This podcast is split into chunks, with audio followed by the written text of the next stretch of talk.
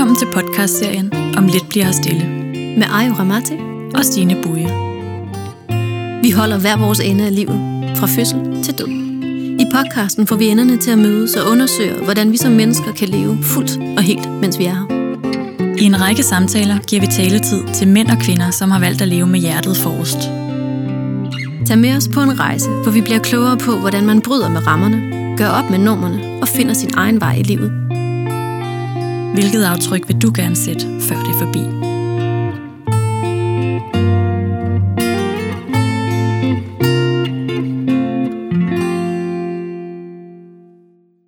Dagens gæst er Sara Torvald Bak, tidligere økonomisk rådgiver i den danske finansverden, og nu nordisk shaman, spirituel mentor og spaceholder for kakaoceremonier med fællesskab og hjerte som hovedsten. Hej Sara. Velkommen Hej. i studiet. Tusind tak, fordi du ville komme i dag. Tusind, tusind tak for invitationen. Sara, jeg er simpelthen så nysgerrig. Hvordan er det lige præcis, man går fra at sidde i en bank i Herning, til at sidde der, hvor du sådan sidder i dag, hvor du er kakao-ceremoniholder.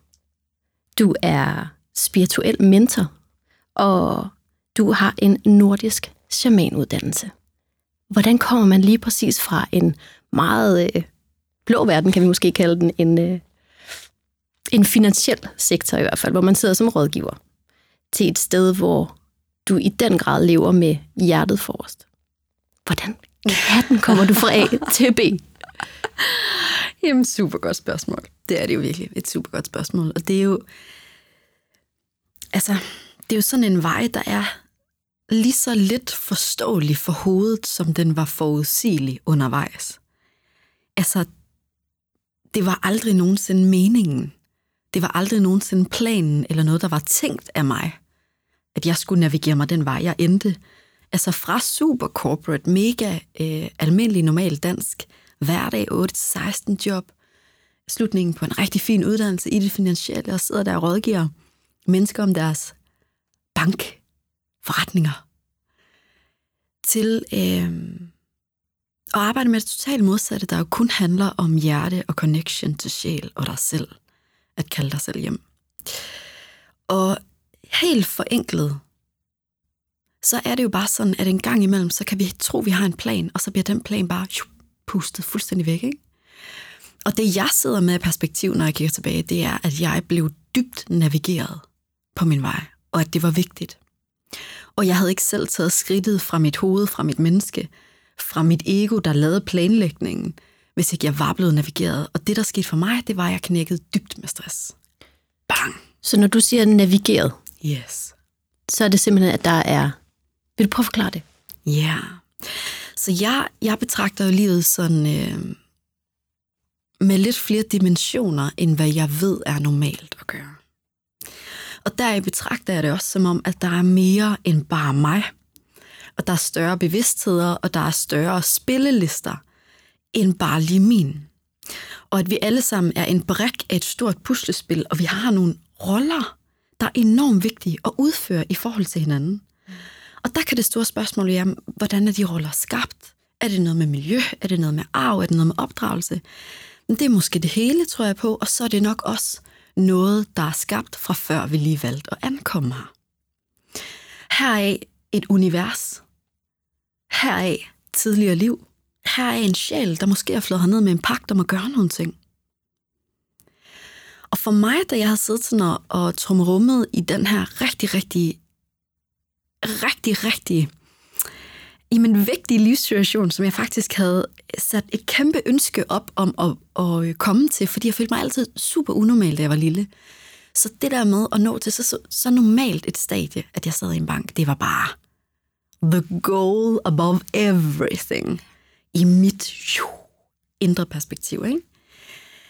Det var bare så stort, og det var rigtig, rigtig vigtigt, at jeg blev navigeret, for ellers var jeg aldrig nogensinde taget øh, nogen veje ud af det. Altså, så var jeg simpelthen blevet der. Og det er også derfor, da jeg knækker med stress, er det super meget ud af det blå. Øhm, og det sker så godt og grundigt, at jeg faktisk ligger øh, 8 måneder og kan ingenting. Jeg mister min læseevne fuldstændig. Jeg må, jeg må lære at læse igen fra 7. klasses niveau. taber halvdelen af mit hår, mit nervesystem er fuldstændig ude af balance, jeg kan ikke sove, det er som en teknofest inde i mig. Øhm, og, og, og der var så meget sanseligt støj på linjen, at alt, der overhovedet kunne skæres fra i mit liv, var nødt til at blive skåret fra. Det vil sige, alt, der holdt mig lige der i min livssituation. Her snakker jeg altså samtlige relationer stort set. Samtlige venner. Det, det, det kunne bare ikke flaske sig. Det, det ville ikke øh, blive ved med at være i balance. Hver en besked gjorde ondt. Jeg kunne ikke forsvare. Det, det var, det var øh, ukærligt i, i vennegruppen og alt det der. Ikke? Så alt, der holdt mig fast, alt, der bandt mig til den livssituation, faldt fra i den periode. Og så står man jo, når alt falder fra, når du sover for det vildeste sammenbrud, så står du jo der uden noget, der holder dig fast. Og der får du lov til at kigge på, hvem er det så du er? Og hvad er det egentlig, dit hjerte banker for lige pludselig? Nu du overhovedet ikke kan læne dig op af noget af alt det der, du har lært, og den der identitet, du har bygget op omkring dig selv, og alle de der mennesker, du plejer at lave nogle ting med, du står der helt selv. Og der er lige så stille, som var du bare op i luften ude i vinden. Hvem er du så? Kan du huske, at inden du sådan knækker voldsomt med stress, er, du, er der egentlig nogen, der sådan har banket lidt på din dør og gjort dig opmærksom på, hov, der er noget her, der ikke føles helt godt? Eller er det sådan ud af det blå? Det er, når jeg siger ud af det blå, så har der selvfølgelig været nogle tegn. Øh, jeg husker for eksempel, at jeg lagde mærke til, at min puls var meget, meget høj. Mit adrenalinniveau var meget, meget høj, og jeg, og jeg øh, begyndte at sove dårligere og dårligere. Jeg tog en masse samtaler med, med dem, der sådan var over mig i banken, og sagde sådan, hmm, nu, nu sker der faktisk et eller andet her. Og der var, det, der var rådet, jeg fik af den her mentor, jeg havde i banken, faktisk øh, noget så markant, at det kunne være en rigtig god idé at tage en panodil og sove på, fordi så kunne man slukke nervesystemet. Wow! Og det er jo det, der viser, at, at lige børn leger bedst på en måde. Det er helt tydeligt for mig i dag, at den der, den der Frederiksberg øh, Københavner-afdeling, øh, corporate bank, jeg sad i, med jakkesæt og mega tempo, og alle fuldstændig kæmpende for at følge med i at pleje den her portefølje, for at svare alle mails, for at nå alt, de skulle. Og så er det hjem til familien og nå hele trommet også. Der, hvor man sidder alle sammen og er stresset, der bliver det jo fælles energien. Og der er det jo, man, man tyr til, hvad end virker. Og det bliver så legaliseret, fordi det virker lige der, hvor alle er på samme trappetrin. Og sådan noget som at tage en panodil for at kunne sove lige der, var åbenbart ikke så unormalt. Men jeg husker, da jeg fik rådet, der kunne jeg mærke i alle mine celler, at det var helt forkert for mig, fordi jeg har aldrig... Øh, altså, hvis jeg har ondt i hovedet, kunne jeg heller ikke finde på at tage en panodil, så skal jeg virkelig have det dårligt, ikke? Ikke, at der er noget galt med Panodil, men det er, det er det her med, at vi resonerer med og dulme noget, der er. Øh, om vi tror, at det bare er noget, der er der, så det skal forsvinde, eller om vi tror, at det er der af en årsag. Og der er jeg klart årsagstypen, øh, hvis jeg kan tillade mig at kalde det en type. Ikke? Hvad skete der i de otte måneder, du lå der, og pludselig måtte indse, at hele det fundament, som du havde kendt indtil da, var krakeleret og væk? Hvad foregik der i dig? I virkeligheden, så at det, jeg kan sammenligne det allerbedst med, er faktisk det at gå i fødsel. Dybt alvorligt. Fordi det var den vildeste kamp og dans mellem det at forsøge at holde fast og kontrollere, og ønsket om stadigvæk at kunne noget. Når nu jeg er her, jeg er sygemeldt, så kan jeg da læse den her bog. Eller for mig var det til den der stak, der stod syv bøger oven på hinanden. Og det var ikke de, de blide, skønne romaner, det var sådan noget syv vaner til øh, et bedre liv, og altså hardcore personal development books, der kræver lidt mental juice at være med på. Eller jeg kunne pusse vinduer, eller jeg kunne da gøre rent. Det var en kæmpe, kæmpe, jeg har lyst til at sige slåskamp, mellem den del af mig, der så forkromet og forkrampet havde holdt fast i alt, og så den del af mig, der vidste behovet var at surrender at overgive mig, at give slip, at ånde ud og bare lade mig altså, smelte og blive til ingenting, bare fladt ned i et gulv. Agtigt, ikke? Og det var, step nummer et var simpelthen at lære det. Lige der, hvor min puls bare larmede som teknofest. Og hvor alle stemmer inde i mig, der havde fået sat sig baseret på samtlige jamen jeg har lyst til at sige sådan barndomstraumer og barndomssmerter, men også barndomslængsler, og, og de mennesker, jeg havde været inspireret af, dem jeg havde set, dem jeg havde set op til, hele den der samsorium af min bagage, havde jo fået skabt de her stemmer inde i mig, der sagde, kom så, du kan godt. Det er det her, du skal. Du kan ikke bare sidde her dognten. Få dig noget ud af dit liv. Du, du, du, du er syg, men du kan jo godt rejse dig ud af sengen. Eller hvis ikke du kan, det skal, det skal du agtig ikke? Og nu er jeg sikker på, at der sidder en masse, der faktisk har poststress, der, der øh, dybt resonerer med det her, fordi det er den mest ensomme følelse at sidde derhjemme, øh, lidt i fængsel bag dine egne fire vægge, og kan mærke, at du kan simpelthen ikke være med dig selv. Og det er dig, der har en kamp med dig lige nu. Breathing through, going through it. Tag hver fase, hver step og se, hvad der sker. Og for mig var det en kæmpe aflæring af alt, jeg havde lært. Og både det, jeg havde lært af andre, men i allerhøjst grad det, jeg havde lært mig selv, af at være vidne til den verden, moderne verden, fyldt med mål og tempo, som jeg øh, var opvokset i. Ikke? Og du fortæller, at folk forsvandt lidt omkring dig, det du var vant til, det du kendte. Hvad kom der ind i stedet for? Kom der nogle mennesker ind i de otte måneder, som førte dig et sted hen, eller var det en proces, du gik igennem alene? Jamen i virkeligheden, så var det, så var det skralden lag af. Så der kom absolut intet ind. Der blev bare taget mere og mere af. Mere og mere fra. Mere og mere. Uh. Øhm, men det, der var meget, meget interessant, det var, at lige inden jeg knækker med stress, kommer der en mand ind i banken, der skal være ny kunde. Formentlig, det blev han så ikke. Men han skulle ind og have et møde med en af mine kollegaer. Og da han går ind ad de her døre, der sker der det, som vi på shamansk vis kalder sjælspakter. Altså det vil sige moments, hvor vi låser hinanden op i sjæl, hvor man er ikke nødvendigvis ment til at være hinandens liv for evigt, men, men der sker uh, en unlocking, altså en nøgle, der låser noget op, en hukommelse, der fuldstændig navigerer din vej. Og det er der, hvor to sjæle krydser spor meget hurtigt og lusser noget op i hinanden. Og det det for mig, jeg husker tydeligt, hvordan det var, fordi jeg sad der på mit fine plads i banken bag skrivebordet, helt poleret i, i meget pænere tøj, end hvad jeg sådan resonerer med egentlig. Meget strammere bukser, øh, folder og alt det der. Øhm, jeg husker tydeligt, at han kommer ind ad dørene, og hans isblå øjne, det var fuldstændig ligesom, når man engang imellem ser et maleri, hvor man føler, det der menneske på det der maleri, de der øjne følger mig. Når jeg går til højre i rummet, så følger øjnene. Når jeg går til venstre i rummet, følger øjnene. Og det var lige sådan, jeg oplevede det. Forestil jer ham, han kommer ind fra siden og går fra A til B, og jeg sidder ligesom og vidner det. Og selvom han går i en retning til venstre, så føler jeg jo simpelthen, at han kigger mig i øjnene hele vejen. Hvilket han jo ikke gør. Og da han så har været derinde øh, til det der møde, og jeg, og jeg taler med min kollega bagefter og siger, hvem var det? Hvad kunne mærke, der skete noget i mig? Det var som om det eneste, jeg ville, det var at vide, hvem er den der mand, og hvordan kan jeg komme til at snakke med ham. Der var et eller andet der. Og så siger min kollega så, jamen han var øh, sådan noget klaviant psykoterapeut, øh, hvilket øh, sagt med tonelejet på ingen måde var anerkendt lige der.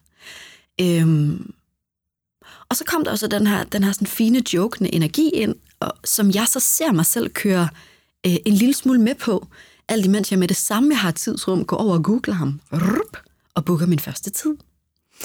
Og jeg har ikke haft tre sessioner hos ham, før jeg knækker med stress, så, så jeg bliver der hentet hjem, er min dybeste, dybeste, dybeste resonans. Jeg bliver hentet hjem af en, jeg skulle møde, som skulle minde mig om noget, der skulle navigere min vej fuldstændig. Og han blev mit holdepunkt. Og, og øhm, den bankordning, jeg havde, der havde vi faktisk fine forsikringer, der støttede op, og, og man kunne sagtens få hjælp til psykologhjælp og alt muligt. Men man kunne ikke få, få hjælp til sådan en som ham. Så jeg valgte bare egen lomme og bruge jeg tror næsten, jeg brugte 100.000 altså i løbet af min sygemelding, bare på at gå ved ham hver uge, for at holde mig selv sane. Altså vidderlig. Og for at føle, at jeg havde. Jamen reelt, så det, jeg tror, jeg følte, var, at jeg svævede ud i intetheden, og det der, det var den der snor, der bandt mig til et eller andet, der gjorde, at jeg ikke bare fløj væk, og var helt låst, og aldrig kunne finde hjem til noget som helst igen. Så det var det eneste, der var kommet til. Alt andet jo, faldt fra. Og det var jo meget smertefuldt, fordi når alt falder fra, så sidder du i et tomrum af kaliber. Jeg sad med et kæmpe hjerteskrig og jeg har lyst til at sige sjælskrig, men, men det, det var det nu egentlig ikke, men det var et hjerteskrig, der føltes som et sjælskrig, som var, jamen jeg har ikke en eneste ven tilbage nærmest, det har jeg simpelthen ikke. Og, og jeg ved ikke, hvem jeg skal ringe til, hvis jeg er ked af det. Og jeg ved ikke, hvem jeg skal ringe til, hvis jeg skal fejre noget. Og jeg ved ikke, hvem jeg skal tage ud og tage en kaffeaftale med, og jeg er bare...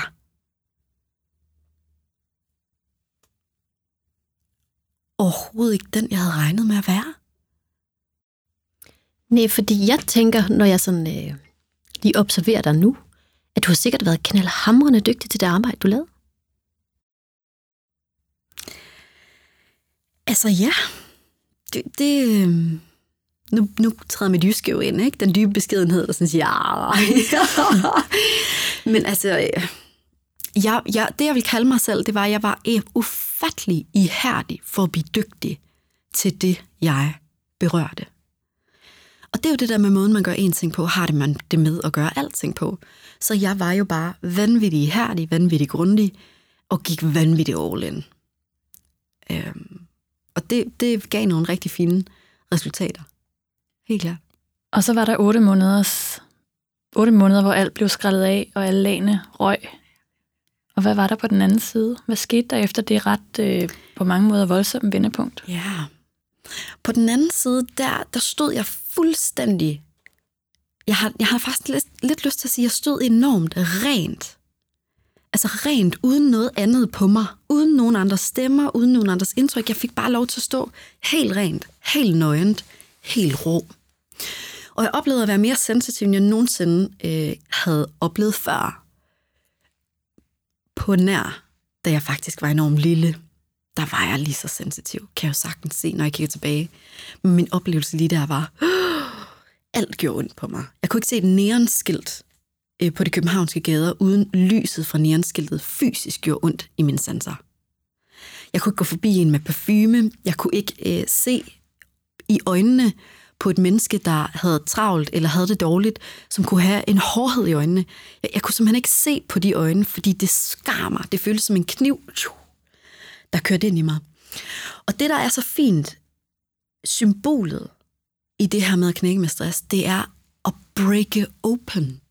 Og knække dig selv fuldstændig åben, så alle de der lag, alle de der skjoldlag, der er kommet på, hvor du er blevet hærdet, første gang du sidder i børnehaven og får at vide, at du ikke skal tisse, fordi det ikke er tid til det, eller øh, nej, du må ikke få mad, fordi frokostpausen ikke er endnu. Altså, alle de der tusind, tusind, tusindvis af lag, hvor vi har skulle adapte ind i den her verden, for at passe ind i det, der er let i de der firkanter. De der lag, jo, var faldet fra. Jeg kommer sådan til at tænke på øh, den vidunderlige digter Rumi, yeah. som altid siger, the wound is where the light enters. Yes. Og det er egentlig ret fint, det du beskriver lige der. Ja. Og lige der stod i det, der føltes det ikke som om, at der var noget lys, der sådan trådte ind.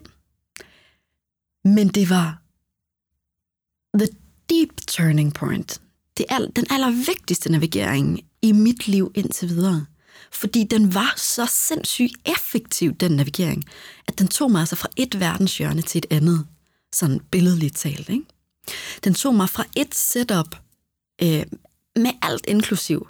Altså venner, præferencer, måder at tale på, musik, jeg hørte. Altså, jeg var dybt uigenkendelig på alle plan, da jeg pludselig fik lov at stå fuldstændig med mig selv og min sensitivitet. Og det siger jo noget om, hvor dybt lukket jeg havde bevæget mig. Ikke?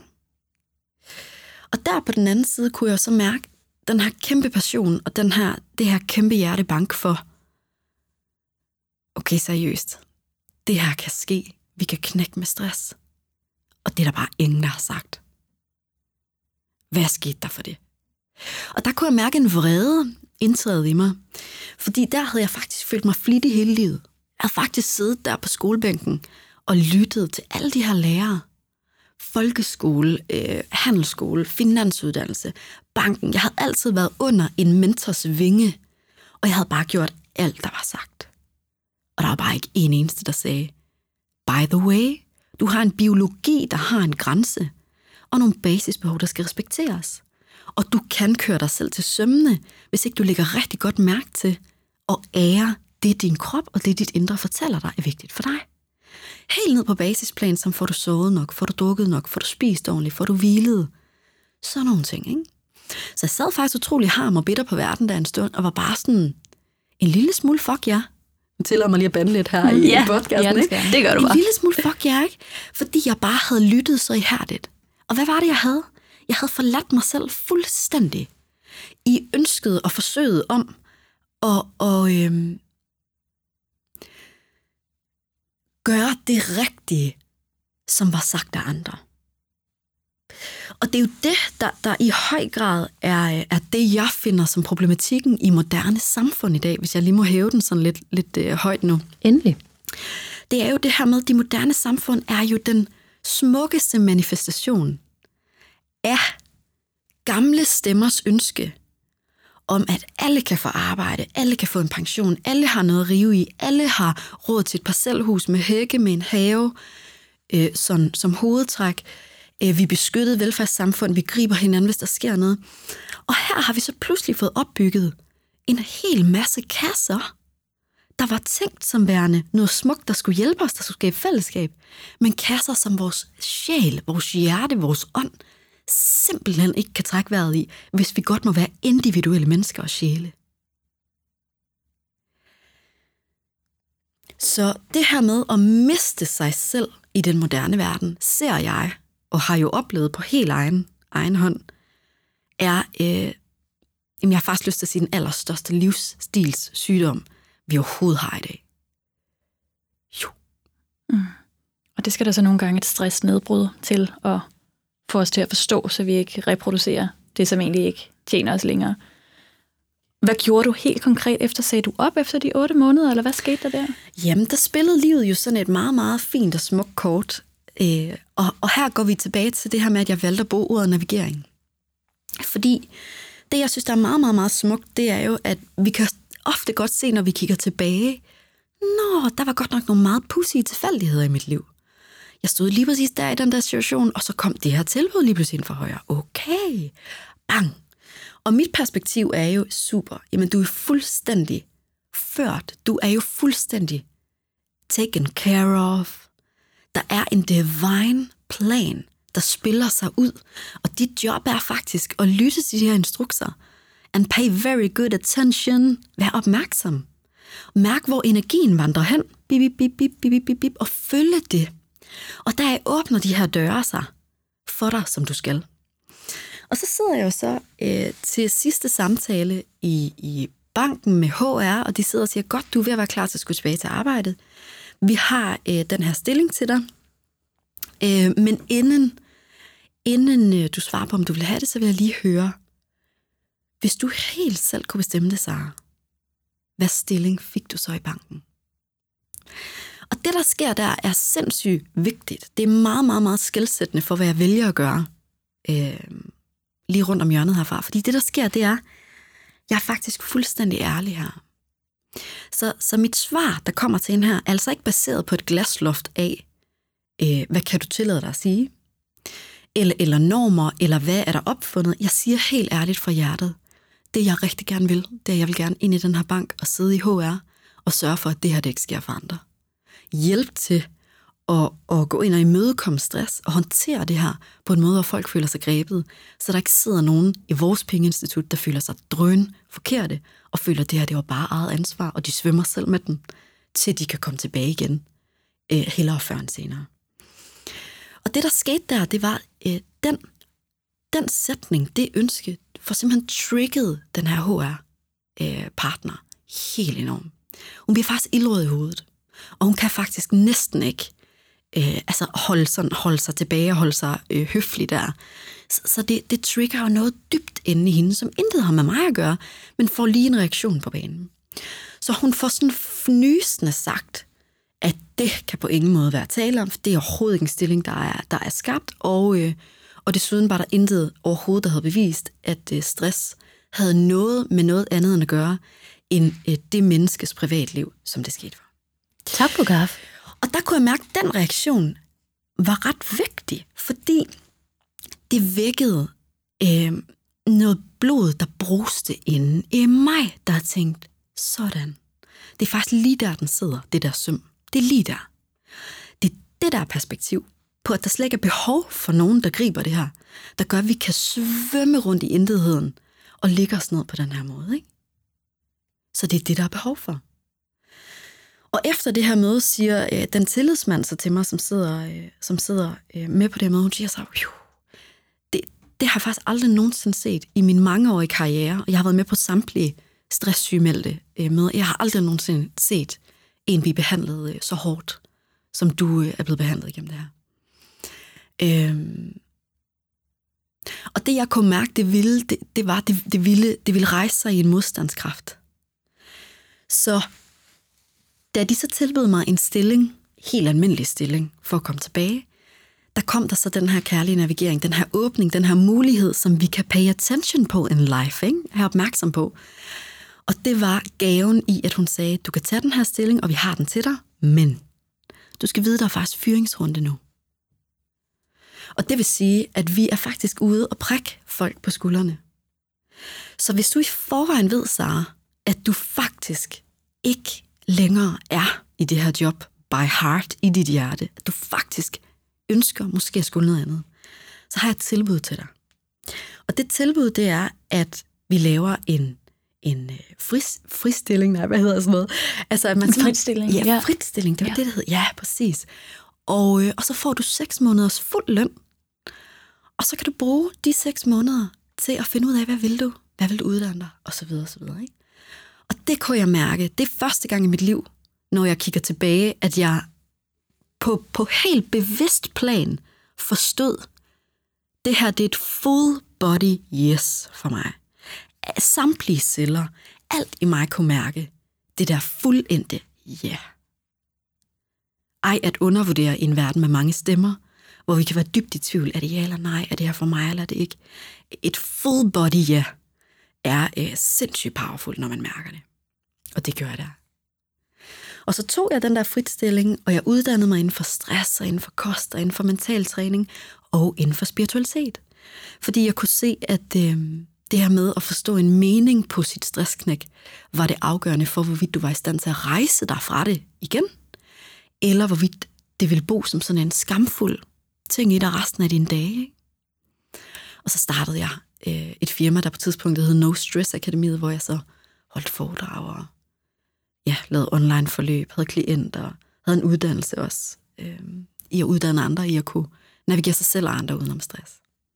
Ja. Så det blev starten på din rejse i den det der nærmest genfødsel, som det, det, gjorde det. som det lyder som om, at det, ja. det var i det her liv. Ja. Og du nævnte tidligere den der shamanistiske sjælspagt, og det er jo noget af det, som du er, en nordisk shaman. Ja. Vil du ikke forklare, hvad det er? Jo, jo, jo, det vil jeg.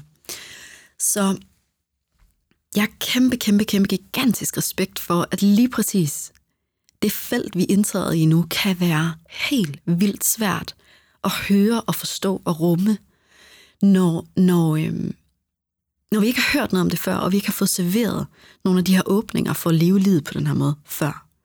Det vil sige, jo mere moderne vi lever, og altid levet, jo sværere kan det være at forstå det, vi kommer til at snakke om nu. Men det er sådan, back in the days, før den her moderne verden, øh, og den moderne verden er jo ikke gammel, Altså, vi har en medicinalindustri. Hvad er den? 100 år gammel eller sådan noget? Den er altså ikke ældre. Prøv at tænk på, hvor gammel vores klode er. Hvor mange år vi mennesker har berørt den her. Den her verden har boet her, sammen med dyr, sammen med planter og det hele. Men på en eller anden måde har vi forvildet os hen et sted, hvor det eneste rigtige lige nu er det her institutionsliv, det her arbejdsliv, den her lægeindustri, og det er ligesom alle de der øh, ordensmagter og autoriteter, vi læner os op af for at være rigtige. Det er videnskaben, det er det, vi kan forstå med hovedet. Det er den, den logiske vej. Men før det her åbnede for relativt få år siden, der var det sådan på kloden over det hele faktisk, at vi befandt os i en form for tribes. Og tribes er øh, meget, meget, meget forenklet sagt lokal samfund, hvor man tager sig af hinanden og der er en høvding der, øh, for sådan at sige øh, øh indianersprog, ikke? Men der er ligesom en, der, der, der har lidt lederkasketten der, og der er også en, der har healingskasketten. Der er en, man går til, øh, når man skal have mad. Der, der er nogle forskellige poster her. Og det det, det shamanske felt er enormt tro på, det er den måde, vi har levet på altid, er ikke glemt, bare fordi den lige nu står til at være glemt. Det, som en shaman er, er meget moderne sagt en medicine woman eller medicine man. Ej at sammenligne med medicinalindustrien. Men at mærke ind i følelser og hvad de følelser gør ved kroppen. At mærke ind i energier og hvor energierne vil hen og hvordan det påvirker os. At være badet i tunge energier, hårde energier, negative energier, kontra at være badet i lyse, lette, bløde, kærlige energier. Og når du nu siger energier, så kan man yes. jo godt tænke, at det er sådan noget lidt højt ravne. Yeah. Men vi kender det jo faktisk alle sammen. Når man skal til middag, hjemme hos de gode vennepar, og de lige har været drønhamrende op at skændes, yeah. så er du ikke i tvivl, når du træder ind ad døren og tænker, det skal nok blive rigtig hyggeligt. Præcis. Så vi kender jo følelsen alle sammen. Og det tænker jeg er lidt vigtigt egentlig. At, at, øh, at det der, som godt kan lyde højt ravne, at vi faktisk godt kender det. Ja, det er jo ikke så fremmed. Jeg tænker også, at vi, kalder, vi kender den som en mavefornemmelse eller en intuition, og så bruger vi en masse forskellige ord omkring det hver især. Ja. Men det er det, vi taler om som energier her. Ja, præcis. Jeg, altså, jeg, jeg plejer at beskrive det meget forenklet sagt som en stemning. Du kan mærke en stemning inden i dig eller udenom dig.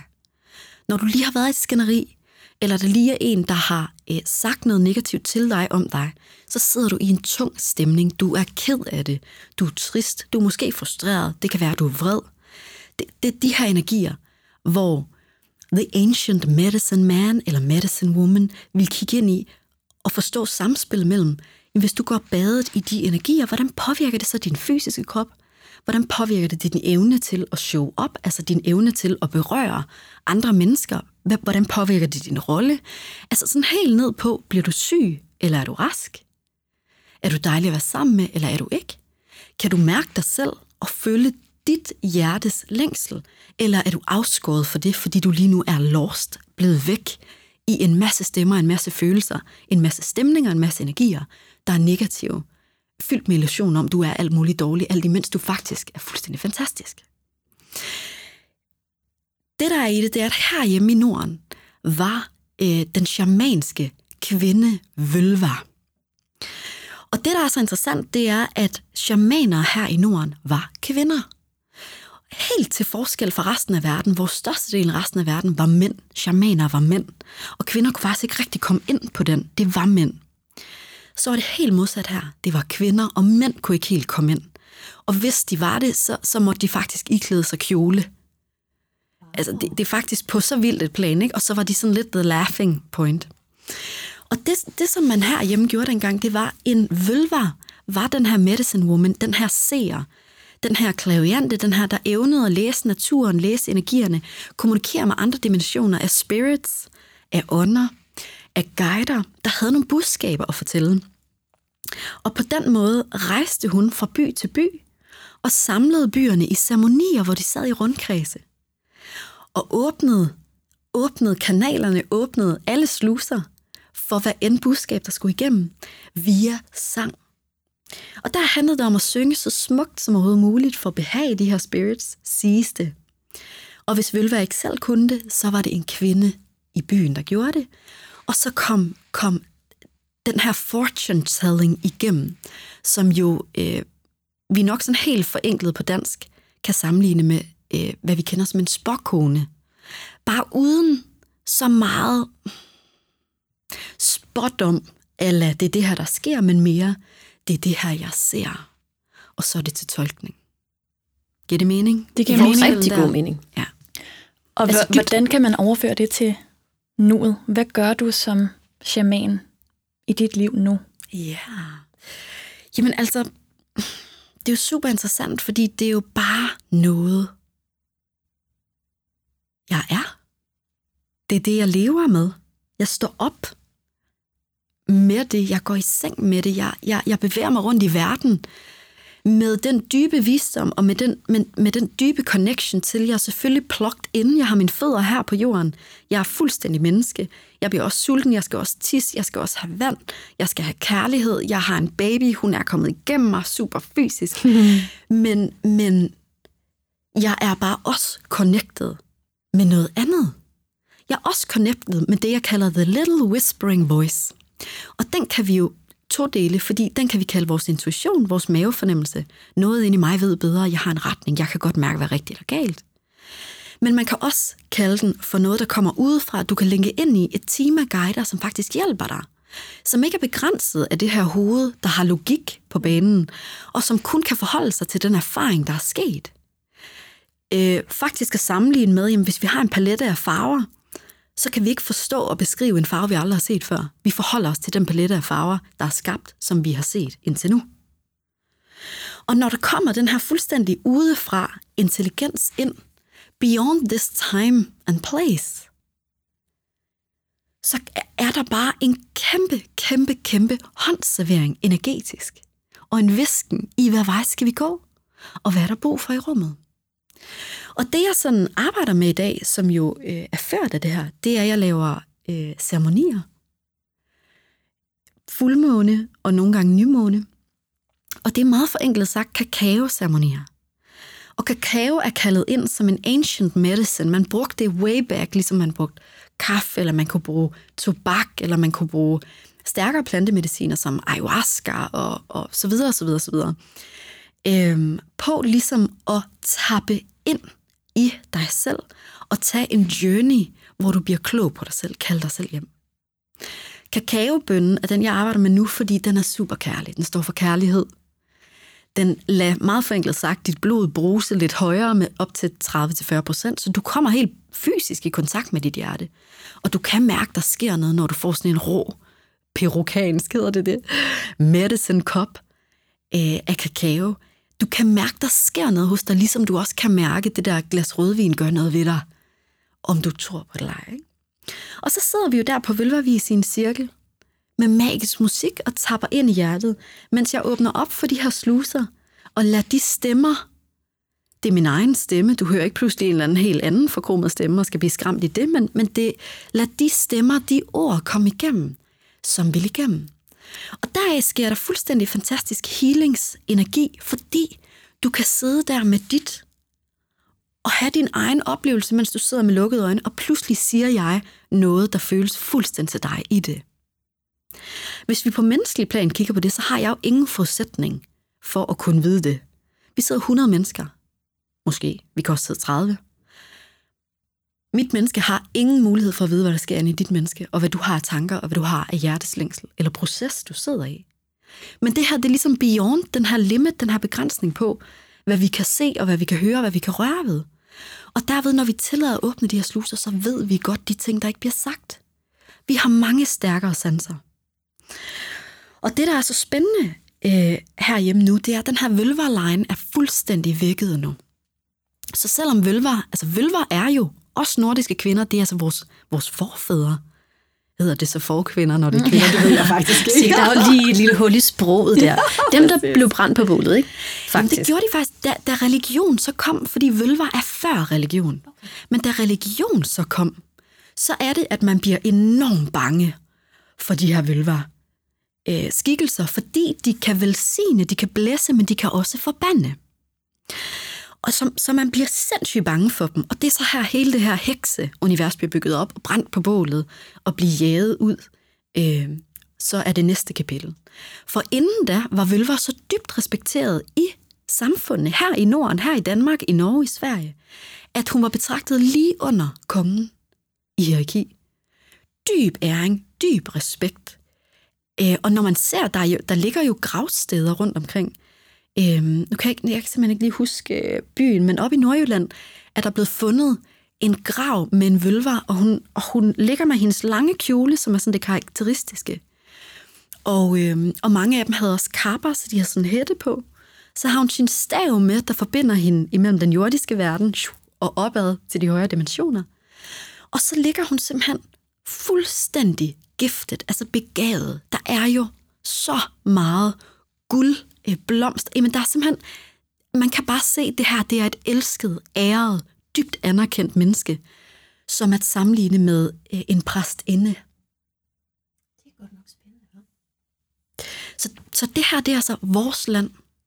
Det er altså vores linje af kvinder. Det er vores blod, blodlinje, der går tilbage.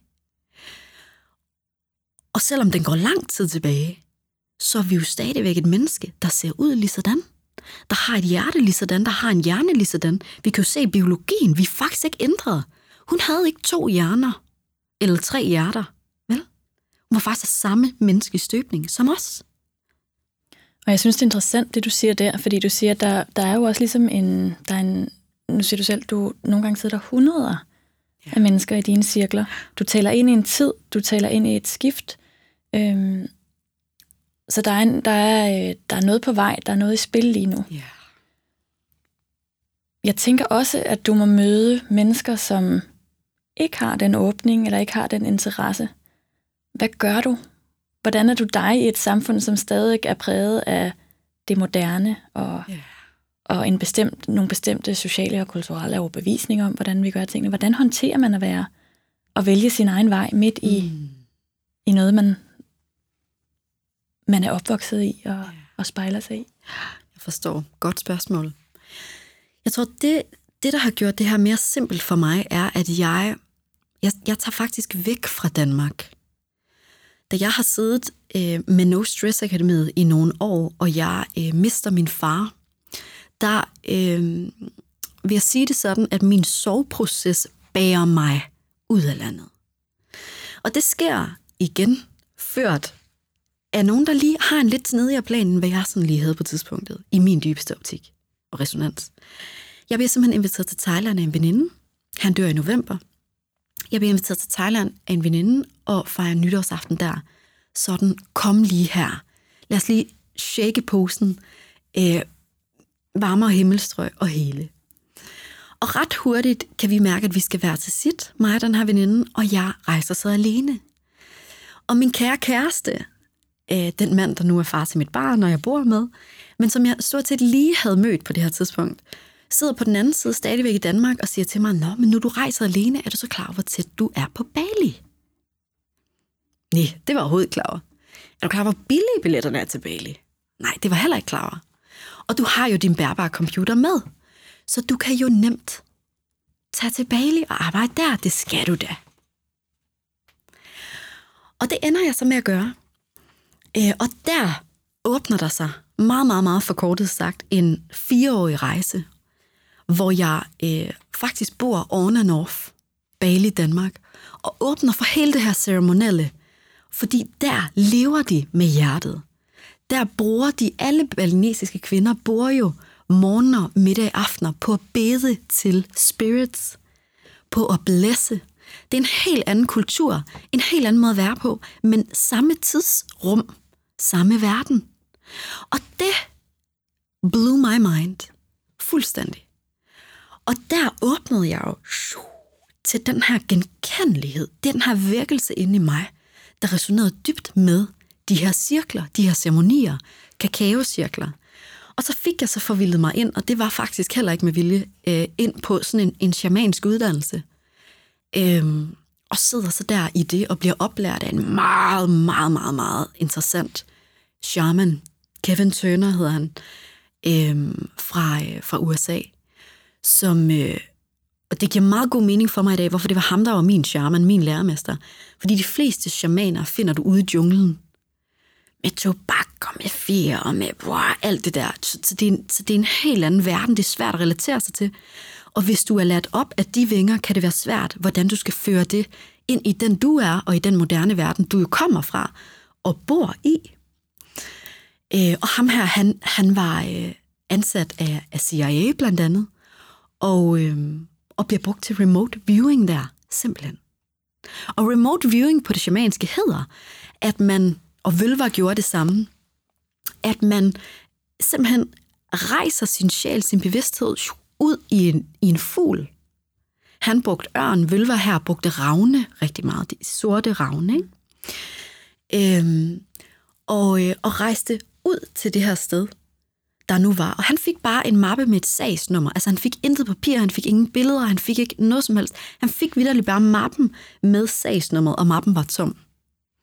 Og så fik han lov til at merge med Spirit, flyve op sammen med den her fugl, og flyve beyond tid og sted. Og så var jobbet bare at beskrive fuldstændig uden at tolke og uden at analysere, hvad så han. Og da han uddannede mig, der havde han været ansat af CIA i 21 år. Så som han siger, han fik aldrig feedback på, fordi det er så lukket øh, rum, det her. Ikke? Han fik aldrig feedback på præcis, hvad det var øh, for nøgler, der blev givet, men feedbacken var jo, at de blev ved med at komme til ham igen og igen og igen og igen.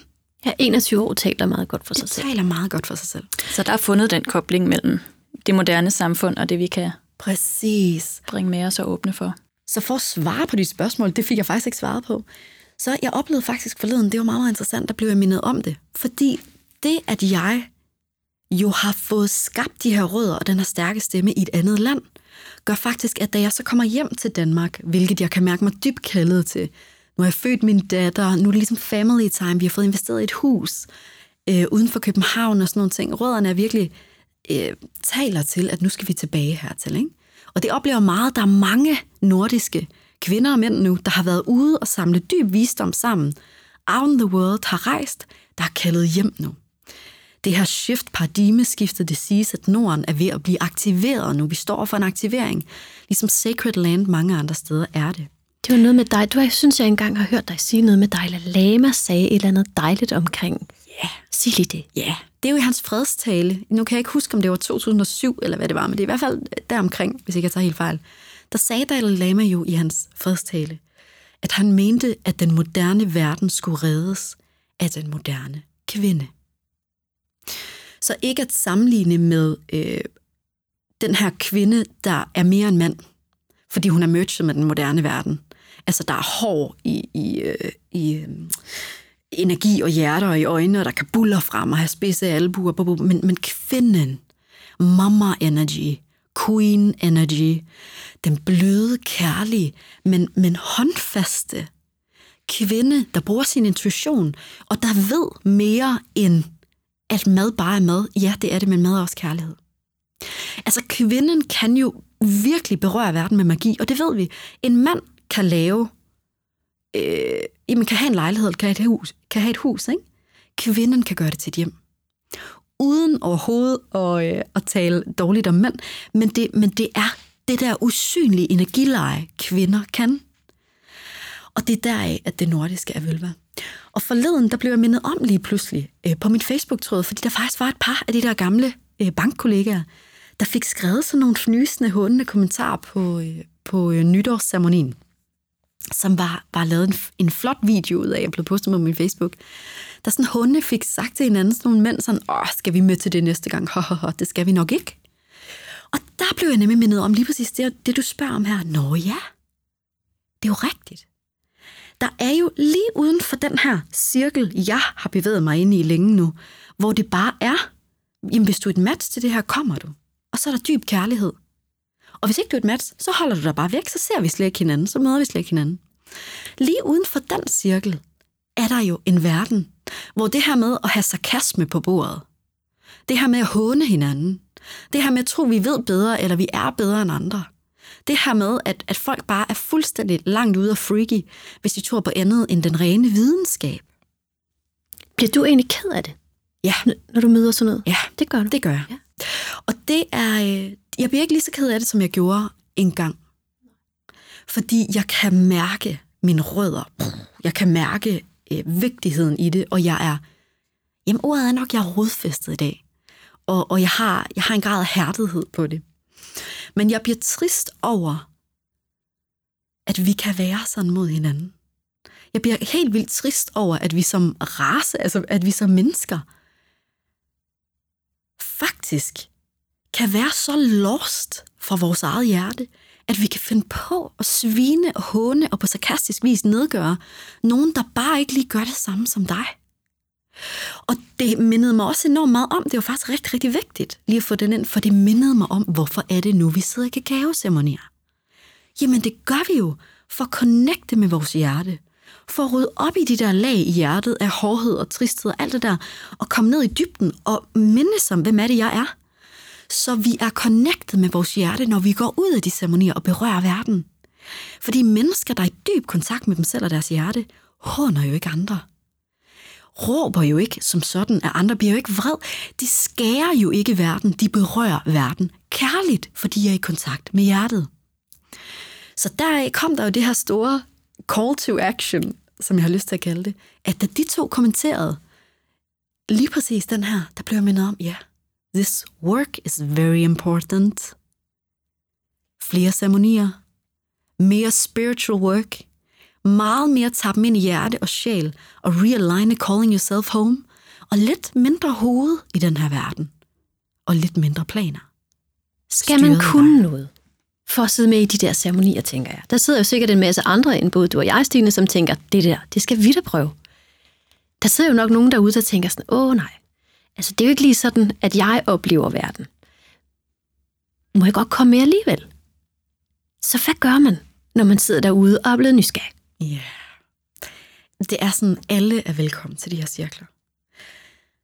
Du kommer, poweren, hele kraften og saften ligger i, at du kommer som den du er. Helt real. Du kan komme en dag og være super ked af det. Du kan komme en dag og være super træt.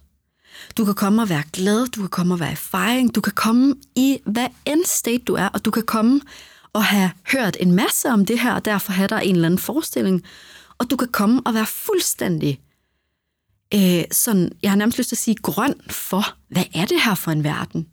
Hvad er det her for en verden? Jeg har aldrig set noget eller det, men jeg kan mærke, der er noget i mit hjerte, der længes. Der er en nysgerrighed. Det er som om, det popper op her og der for mig hele tiden. Jeg kan faktisk ikke helt slippe, slippe af med det her. Så, så jeg tror, det skal mig et eller andet. Ikke? Alle mennesker, der føler sig kaldet, der føler en lyst til at komme, er mere end velkomne, og man kan ikke gøre noget forkert i det rum. Rammerne bliver dybt sat, og opgaven er at sidde med dig selv. Og der kan mange jo, når de tapper ind i en verden, de ikke er vant til, tapper ind i en, en hvis man siger en klub, eller, eller går ind øh, et nyt sted, hvor man kan føle, der kan være nogen, der har været her mange gange, og jeg har ikke været her mange gange. Jeg er helt alene, kommer alene, ved ikke, hvad jeg går ind til. Der kan man føle sig udenfor, og føle, man skal gøre noget for at gå ind og høre til. Og det, der er lige med de her ceremonier, det er jo, du, du kommer for dig. Du sidder med din sjæl. Det er fuldstændig ligegyldigt, om du kommer med 10 veninder under armen, eller om du kommer helt selv, for du kommer ind. Du sætter dig på den plads, der kalder. Du får at vide, du får rammerne at vide, hvad kan du regne med, hvad skal du forvente, hvad skal du vide, hvor går du på toilet, hvad er kakao, så du føler dig tryg, og så hvad end menneskelig støj, der kan være på banen, kan blive sat til side. Og så bliver du bedt om at sidde der med lukkede øjne, mens der bliver sat smuk, smuk, smuk musik, musik på, du kan mærke. Og så får, lov, får du lov til at sidde lige der med dig. I og det. med lukkede øjne, siger du. Det er jo også lidt trygt, ikke? Altså, er der ikke rigtig nogen, der kigger. Det er det. Der er ikke nogen, der kigger på dig, hvis du græder. Og så jeg tænker, at hvis man bliver interesseret i det, kan man finde dig jo på både de sociale medier og på din hjemmeside og følge med. Og hvis man bliver interesseret i, hvor man kan købe kakao, så øh, kommer der også noget information om det. Så der er mulighed for at finde mere information, hvis man er blevet nysgerrig, ja. i hvert fald. Ja, præcis. Mere end velkommen.